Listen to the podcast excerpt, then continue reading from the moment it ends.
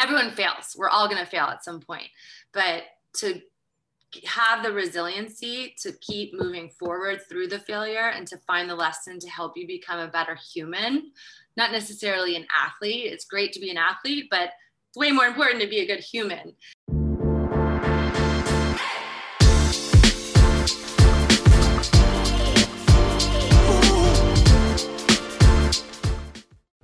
This episode of the Smart Athlete Podcast is brought to you by Solpre, skincare for athletes. Whether you're in the gym, on the mats, on the road, or in the pool, we protect your skin so you're more comfortable in your own body. To learn more, go to solpre.com. Welcome to the Smart Athlete Podcast. I'm your host, Jesse Funk. My guest today is a 2008 Olympic bronze medalist. She is the founder of Kim Swim Studios and has international medals in both the Olympics, the World Championships, and the Pan American Games. She's currently a mentor with Rise Athletes and is a graduate psychology student at Pepperdine.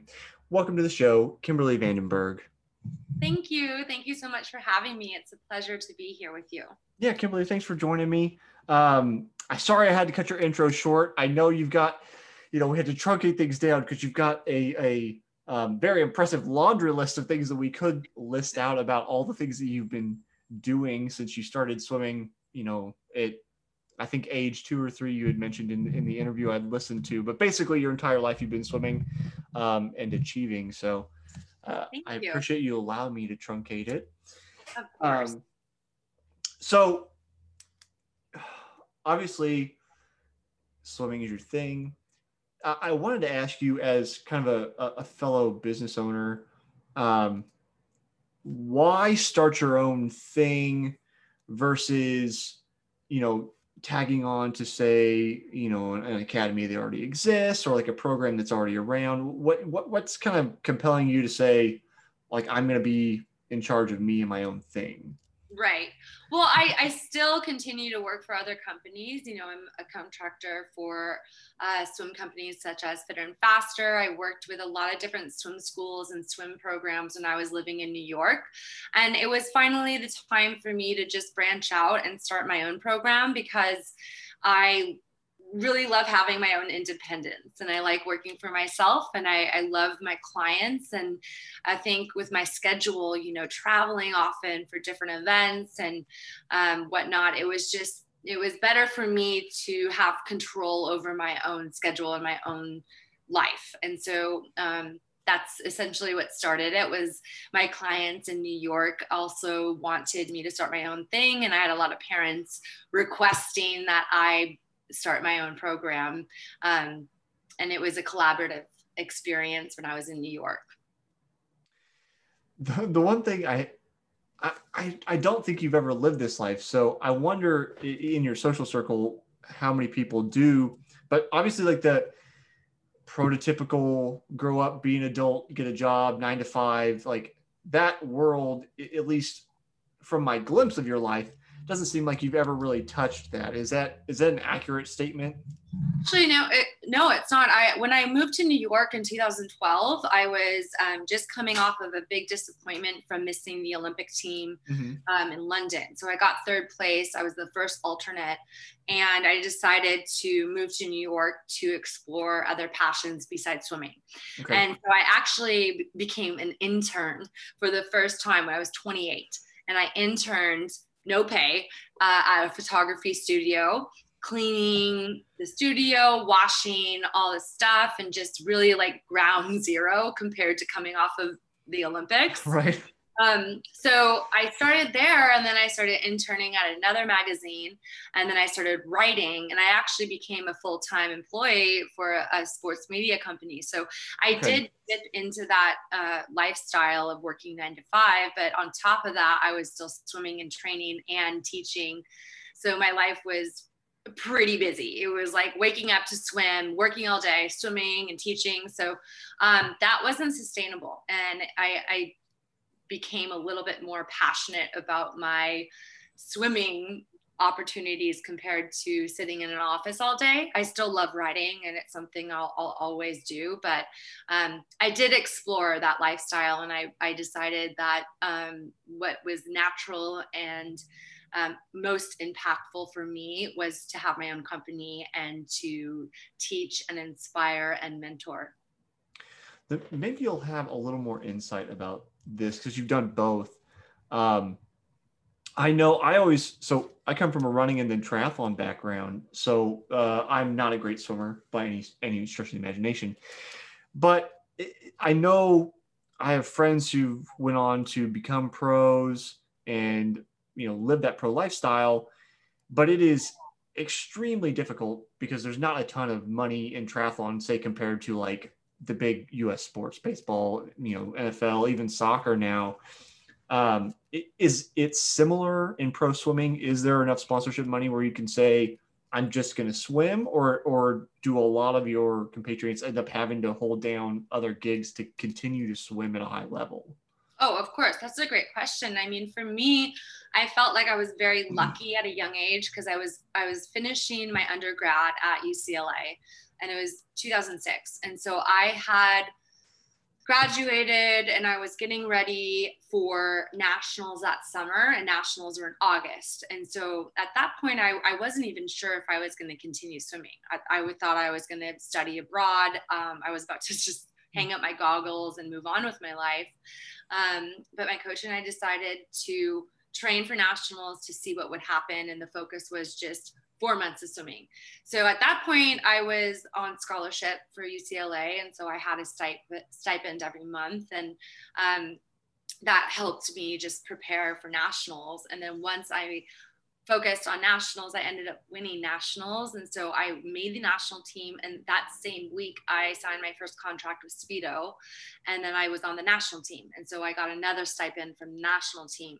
So I was really lucky that my first introduction to swimming, I had a sponsor, I was on the national team, I had the support I needed. And then through that experience, I, I got an agent and then I had um, a couple more sponsorship opportunities with Oakley and different companies. Mm-hmm. Um, so I was very blessed and very lucky to have the financial support um, to pursue my goals. And then that led me into the Olympic Games, in which I medaled. And then that opened up a whole new opportunity to travel abroad and, and swim abroad and continue the sponsorship relationships that I had.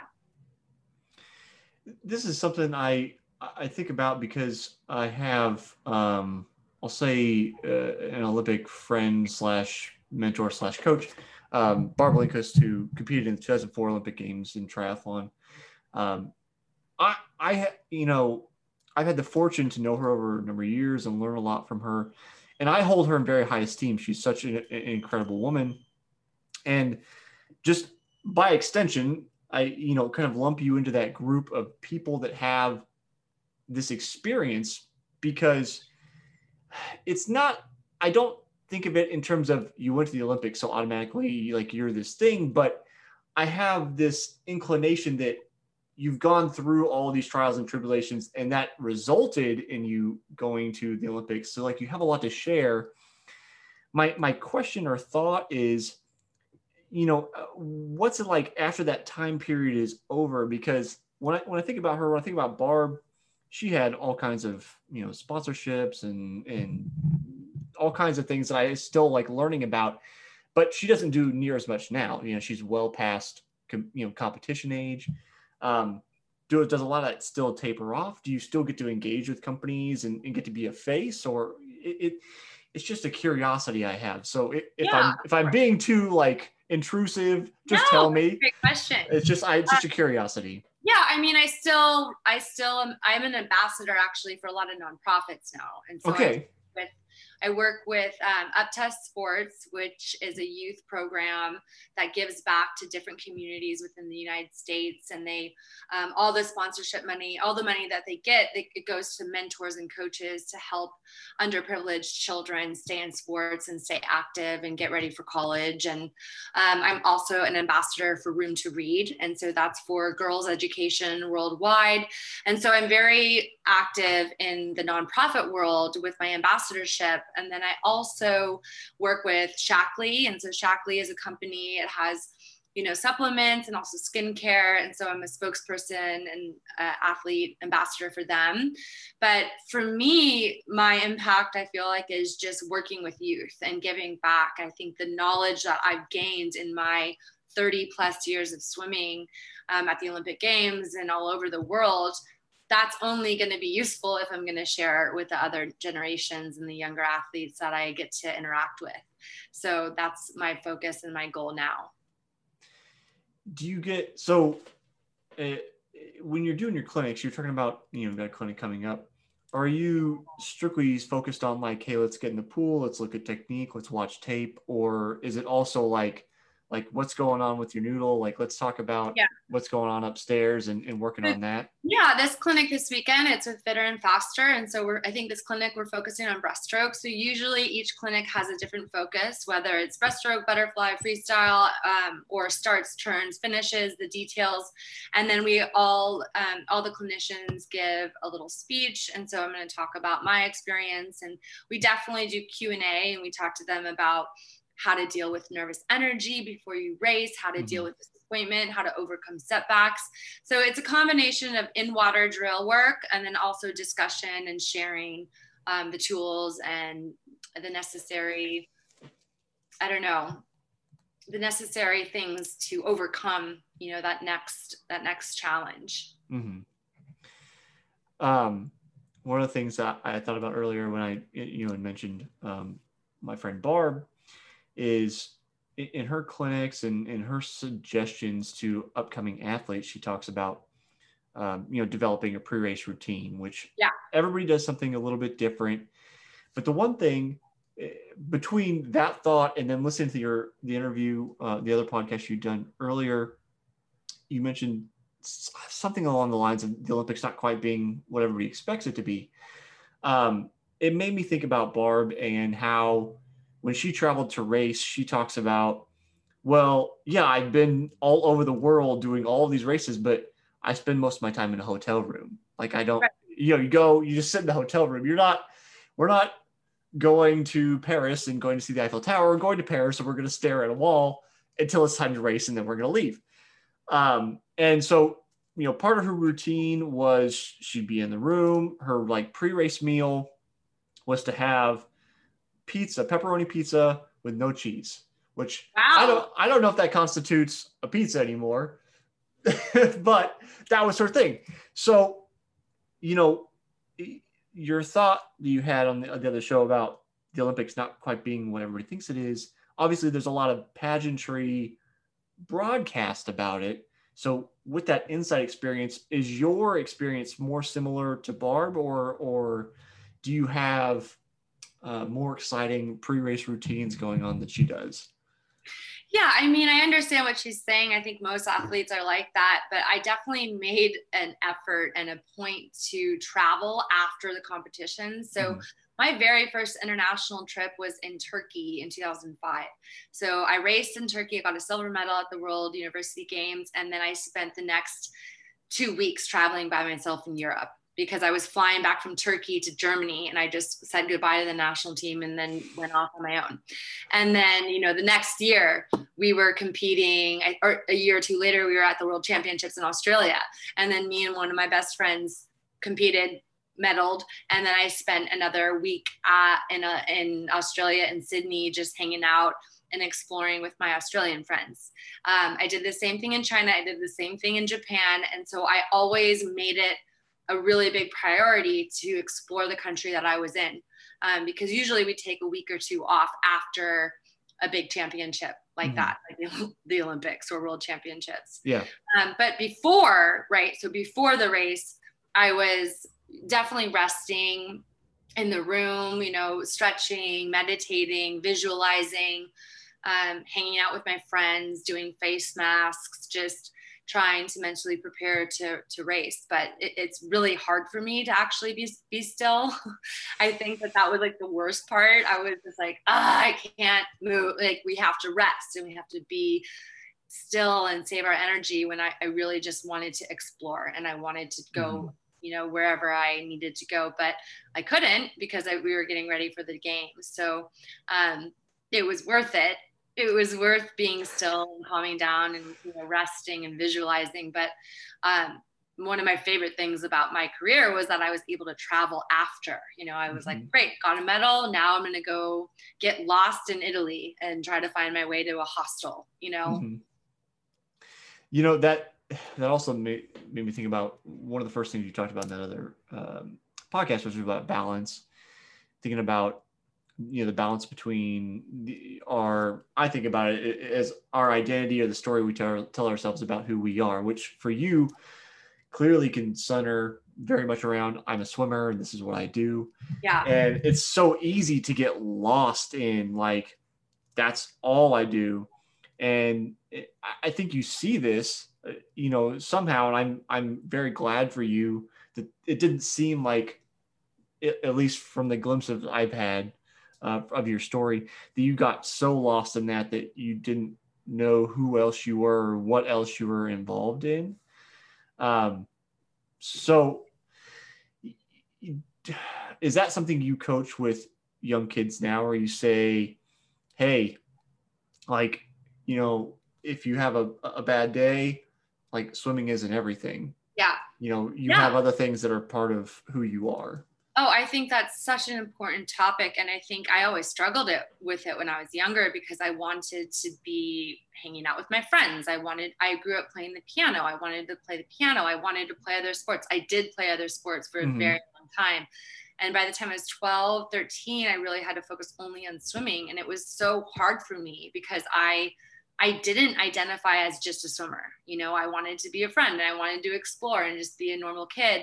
So I think when I work with younger athletes now, I definitely ask, well, what are your passions outside of swimming? You know, and I make sure that they do have passions outside of swimming and that if they have a bad race or a bad workout, it's not the end of the world. You know, it's not the end of the world. And I think it's really dangerous for athletes, especially when they're really, really young, to wrap their identity completely in their performance. I don't think that that's healthy. It's it's definitely not, um, especially because one in four athletes in, in NCAA's are depressed. I think mental health is super important. That's why I'm studying psychology, and that's why I want to promote balance and well-being to all younger athletes and athletes at our age. I think a lot of people have a hard time leaving professional sports world because they don't know what else they care about you know so for me when i went to new york i was like okay, I'm an intern. I'm going to work in a photography studio, studio and I'm going to start writing and I'm going to start teaching yoga. I got my uh, yoga um, teacher training credits and stuff. So I just kind of started exploring my other passions with swimming. So I was always swimming. I was always somehow teaching and inspiring other kids, but I was focusing on, you know, develop me, developing my other interests and my other talents. And I started painting. I got back to the piano and I started writing. And so I kind of became more of a creative um, person after I was an Olympic swimmer. Got a lot of thoughts. See if I can try to keep them all together. Um, so, like thinking about uh, performance and uh, identity. Um, a, a, few weeks ago, I was speaking to uh, Olympic rower, uh, Aquil Abdullah, and he was saying that as he's gotten older, he's gotten less critical of himself as yeah. far as performance goes and more curious. More like, why didn't it go well? Is there anything I could have changed? Like, it's not so harsh on himself as it is just like trying to figure out the ins and outs and then making adjustments as necessary. And it, it makes me think about you because you were mentioning you know, after the races, you just go wander through Italy and, and just to say, hey, let's go figure it out. But like, like that's I I wonder how how teachable that is. Because it seems like a natural curiosity where you're just like like screw it let's do it. I'm i'm, I'm out there. I'm out the door. I'm going to go figure it out. And and it's obviously i think i value that aspect or that personality trait, whatever you want to call it, in a person a lot. And I just wonder how teachable it is. Is it just something that you have as a person and you know you can't give it to anybody else or or can you foster that in other people? I think you can. I mean, my one of my coaches, Cyndi Gallagher from UCLA, who is like one of my dearest friends, and we talk. We still have dinners, and I love her so much. And she coached me from 18 to 24. You know, she mm-hmm.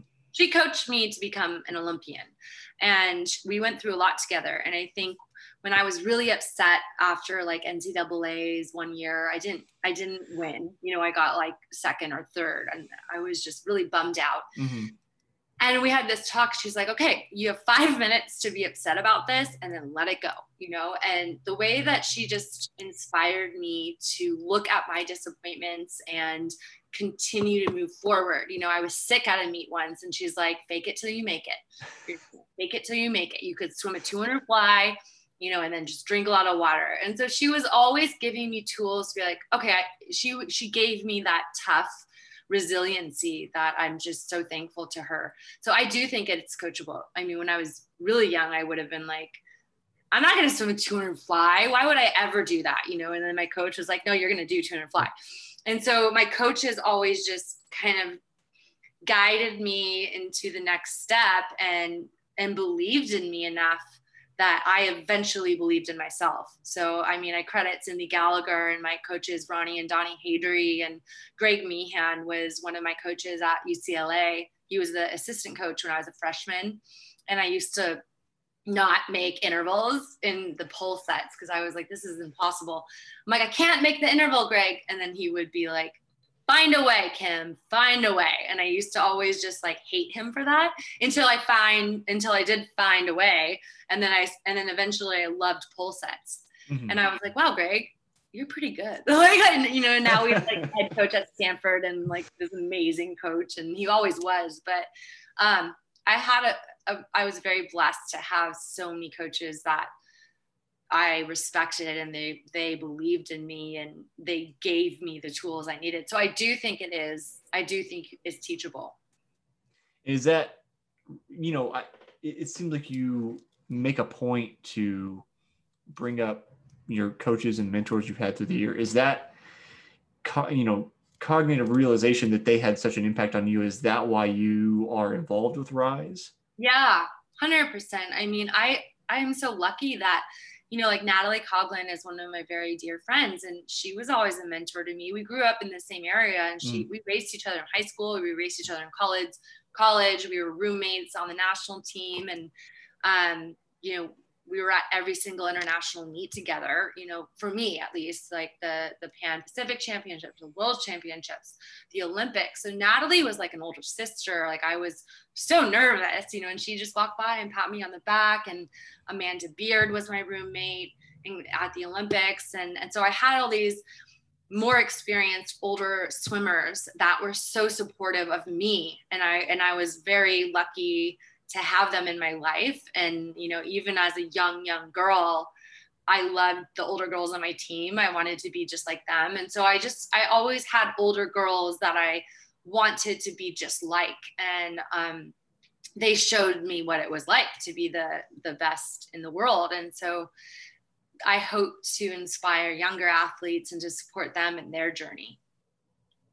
It, it seems like you can't underestimate the the impact of just having like tidbits from somebody that it, I don't know I don't know how to phrase this, but just somebody that has a little more shine. I, I, I'm not. It's it's it's on the tip of my tongue, but just basically like the, a, a personality that has so much positivity because uh, we all come from different places, right? Like you kid grows up, even if you're coaching them, you know, maybe you know what their home life's like, maybe you don't, and you don't know where they are, where they're coming from, but you do know that just being able to be, you know, a bright light for them, whether they're already in a light room or or not, is impactful. I mean, I can think of a dozen different coaches and mentors I've had over the years and things they've said to me that they'll they they won't remember that they said to me, but it's stuck in my head. And so I think it's a really neat platform that you know people have the ability to get on and say like you know people watched you in the Olympics and they really looked up to you and they can say, "Hey, I actually want to connect connect with her," and you're available.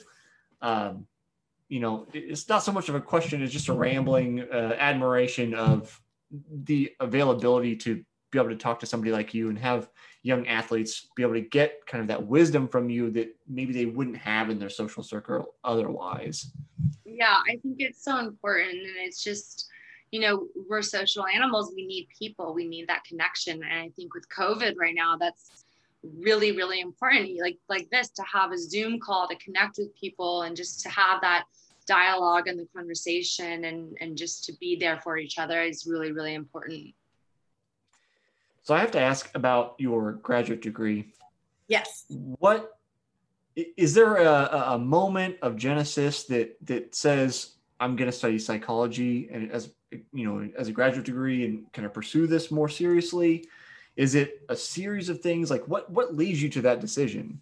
Yeah, great question. So my mother is actually a therapist, and okay. when I was an undergrad, I started with psychology as my major. And it wasn't until I think sophomore year I couldn't take certain classes because swimming was priority. I had like practice in the morning, practice in the afternoon, and some of the classes I needed for my psych degree overlapped. And then I had a meeting with my academic advisor about it.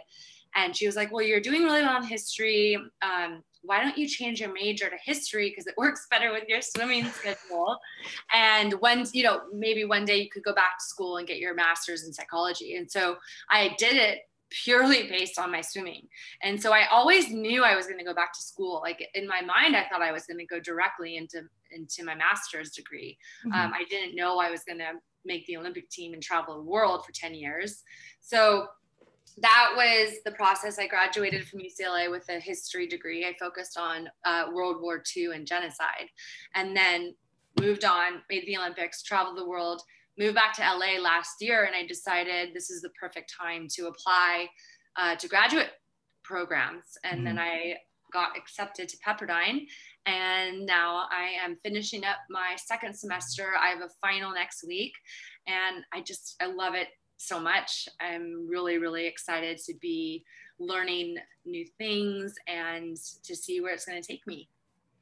So, is this, is there a, a conscious effort in let's take this and apply this directly to like what I'm doing at the clinics? Or is it like, I want to do this, I know it's going to have a benefit, but I don't quite know where it fits in yet? I know where it fits in. I mean, I, I want to focus on developmental psychology. I work with so many younger athletes, and mm-hmm. I think that it's really important for younger athletes to have that balance, like we talked about, and to understand that their identity is not surrounded by their performance. You know, it's not directly related. Um, and so I think that working with younger kids and, and helping them with their mental process if they're athletes or not i think for me i just i love working with children because I think it's the most impactful and that's going to set them, it's going to give them the foundation that they need later in their life. Um, so I'm hoping to one day have my own practice. I mean, right now I'm mentoring, I'm coaching, I'm teaching, I'm doing clinics, but when I graduate, I want to maybe get my doctorate doctorate degree and, and see where that leads me and potentially write books and give lectures, but also um, just impact people the, the most. So you're talking about you, uh, you want to have like a like a counseling practice or um, some other avenue with the degree? Yeah, I would like to one day have my own practice. Okay. Counseling practice. Okay. I'm I, and mentoring and all that other stuff. That could just be another thing I do. yeah, it was just with all my time, with all my free time. right, right. I was like, you know, do all these things. I'm like, Oh, okay. Got well, it'll, uh, be, it'll probably be part time. I mean, I think everything I do is part time because I'm doing so many different things. I don't right. have. I used to just be full time with this one company, but now I'm part time with multiple companies, including myself, mm-hmm. including my own company. Yeah, it, it's. I, I don't know. It, your journey in some ways like the reason you're on this show is because you're a smart athlete and it, that's kind of where i uh, fall, although not nearly as successful on the athletic side as you. Um, I also I um, specialized in psychology for my undergrad and considered and was a uh, what do I say I said approved. Uh, I applied to and was accepted into a, a, a, master's in counseling program, but decided not to go down that road um, for various reasons.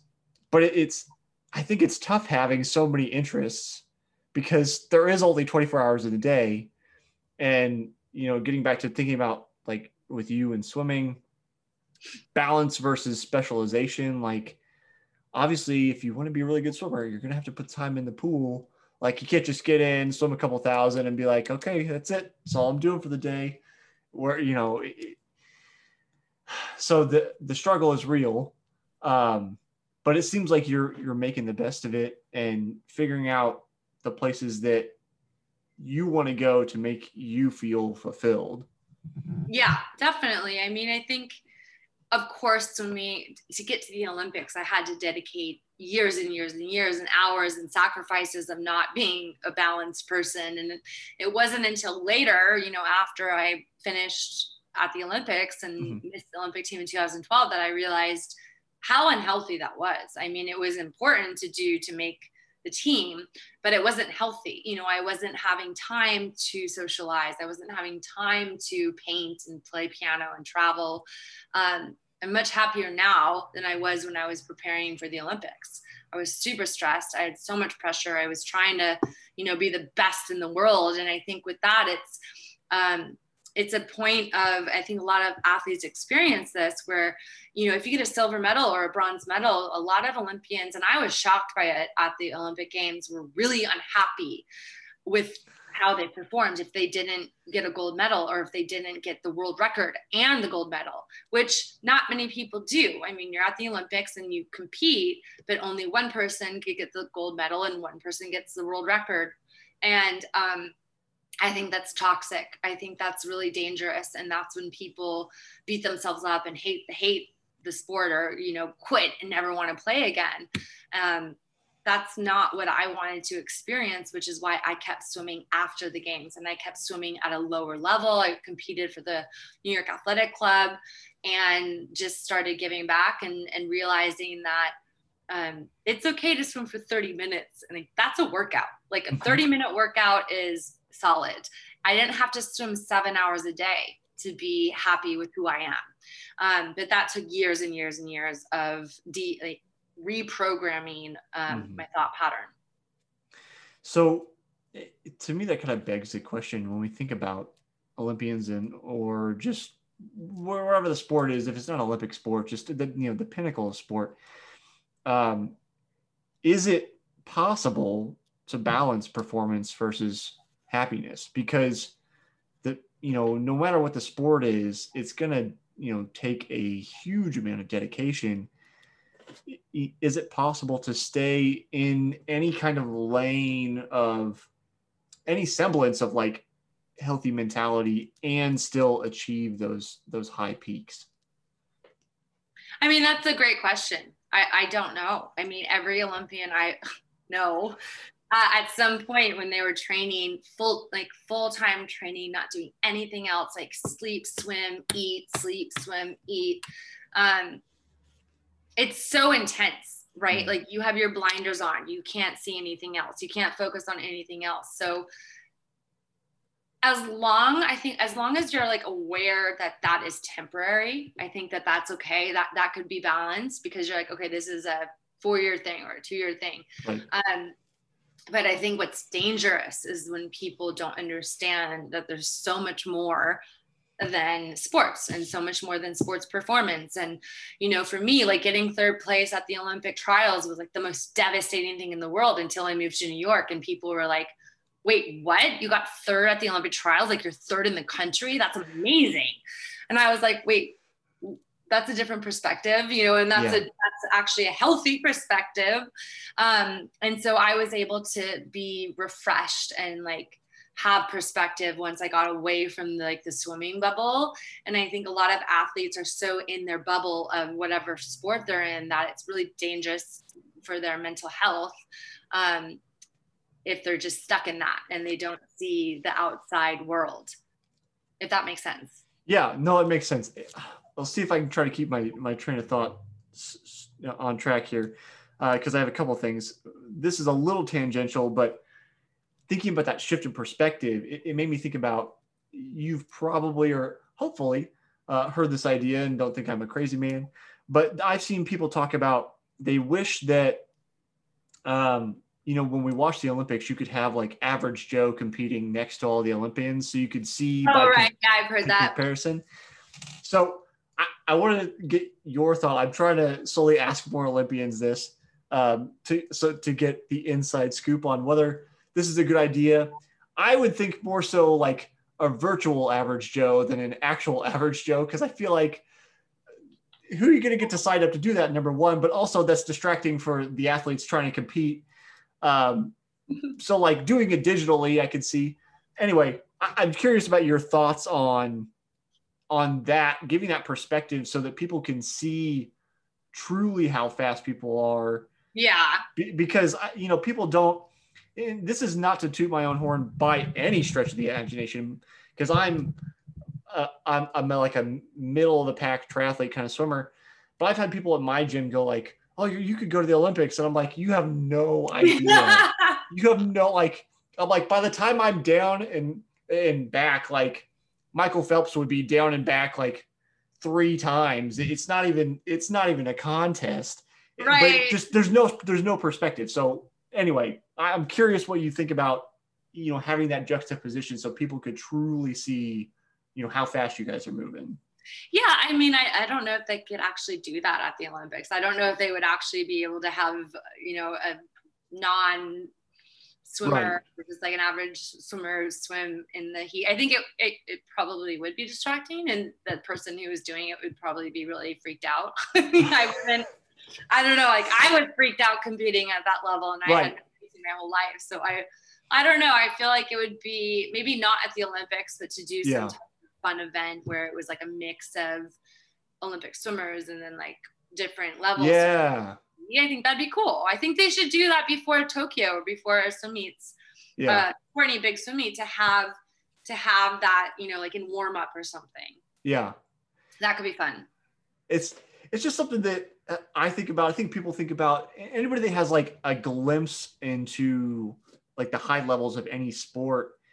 It's hard to communicate you know, through TV. Like, I don't know if you ever watched the Tour de France, but those guys are going down mountains at 50, 60 miles an hour. And yeah. they make it they make it look like it's no no big deal. But it's like if you were screaming down that mountain in a car at that speed, that would be terrifying, let alone on a bicycle. And it's so difficult to communicate that without having experienced it. Like, like the fastest I've got going downhill is like 40 miles an hour.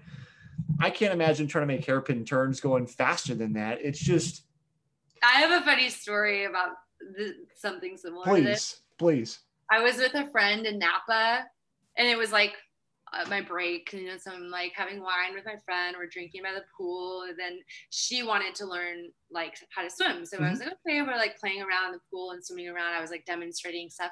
This random person comes over and was like, "You."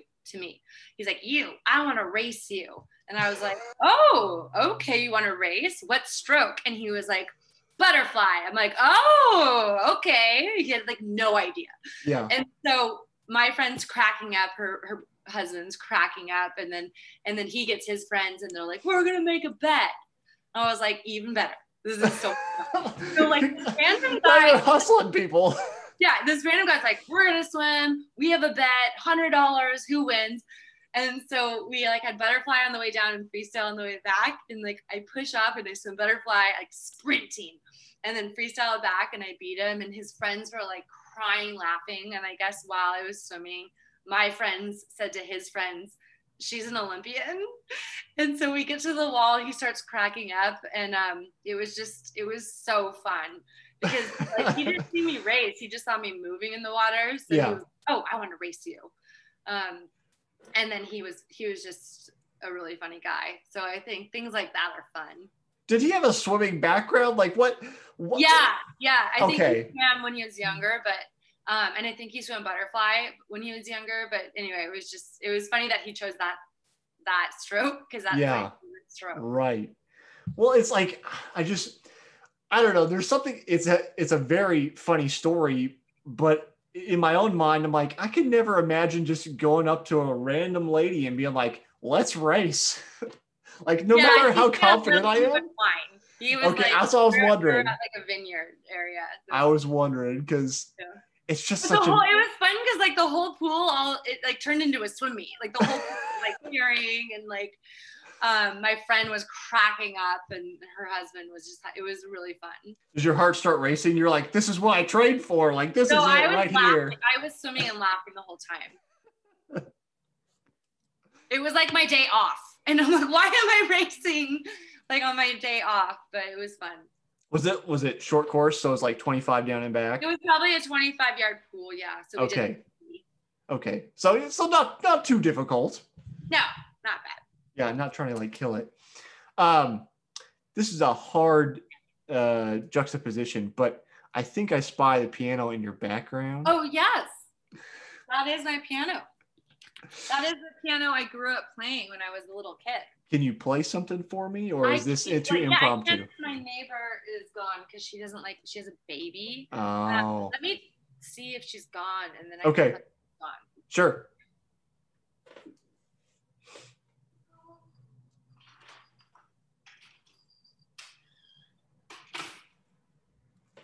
If you're just listening, uh, Kimberly has walked out her door to check on whether her neighbor is there or not. She's coming back. Yeah, I can play. Okay. What should I play? I don't know. It's it's dealer's choice. Um, I wish my classical. I mean, I play the violin, and I always should know like great classical songs, but my classical repertoire off the top of my head is horrendous at best. Um, so it's whatever you want to play. All right. I haven't I haven't had the opportunity to to get anybody to show off their musical talent. You know, it's a Smart Athlete podcast, so obviously you've got other things going on, and this is here. So I thought, well, I might as well ask. I'll just do like a little bit. Yeah, no worries.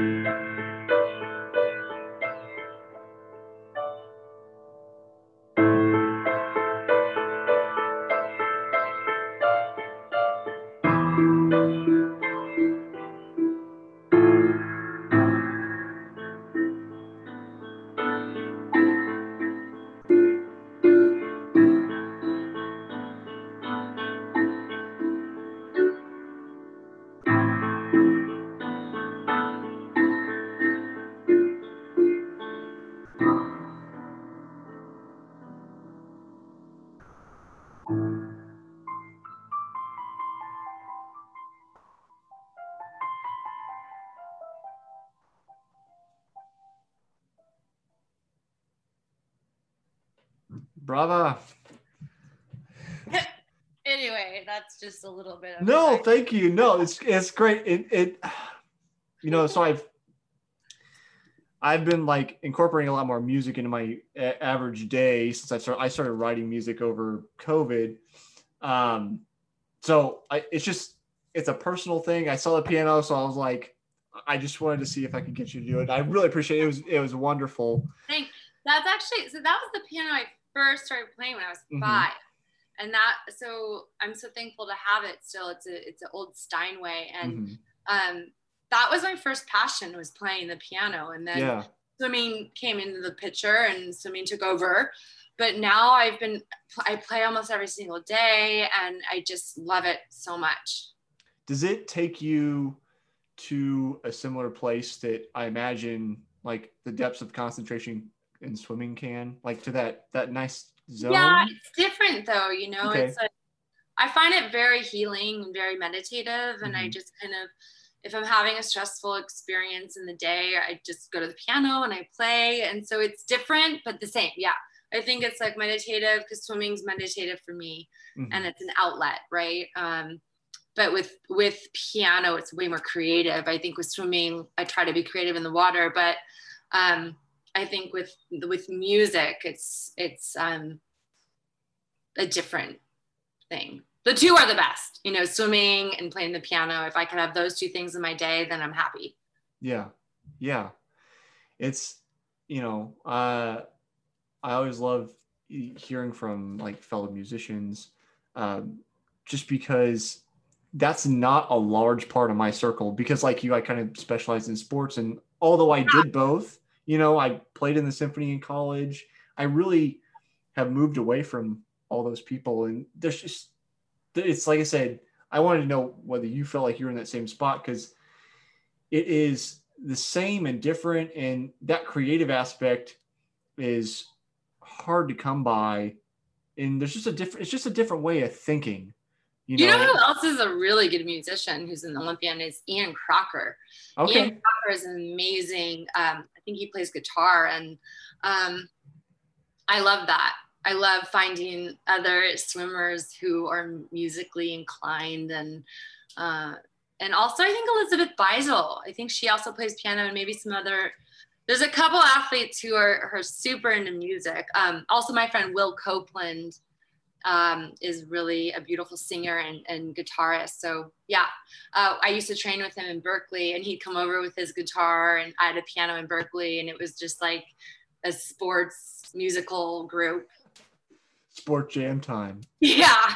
um kimberly we could probably keep talking for a while but i know you've got a hard out here coming up soon so um this season or each season i have a question i ask every single guest this season's question which i'll ask you is how do you stay motivated after failing to reach a goal Yeah, I think staying motivated after you reach a goal. I mean, I tried out for the Olympics five times, right? And I made it one time. I think that for me, like swimming was just my passion. I loved it, and making the Olympic team was like icing on the cake. But it's it's about enjoying the journey. Like if you're not enjoying what you're doing day in day out, like what's the point, right? So I think for me, my motivation was just always to be the best that I could be and then also to learn from my failures. And I still try to learn from my failures. Like we're all human, we're, we're going to make mistakes. But when you make a mistake, what is the lesson? Right. So I, I think I'm always searching for the lessons in life. And um, thankfully, my mother and my grandmother and Cyndi and my mentors, everyone kind of taught me that, you know, like, well, what's the lesson? If you're struggling, if you're having a hard time, what can you learn? Right? So it's not about everyone fails. We're all going to fail at some point. But to have the resiliency to keep moving forward through the failure and to find the lesson to help you become a better human, not necessarily an athlete. It's great to be an athlete, but it's way more important to be a good human. And so I think I'm always just trying to find lessons and try trying my best to be the best that I can be and um, you know, allowing myself to make mistakes because we all will at some point. Mhm. I hope that answers it. No, absolutely, absolutely. Um, Kimberly, where can people find you, keep up with you, see what you're up to, all that kind of stuff? Uh, Instagram probably. My Instagram's Kim Swim, and then my my company is Kim Swim Studios.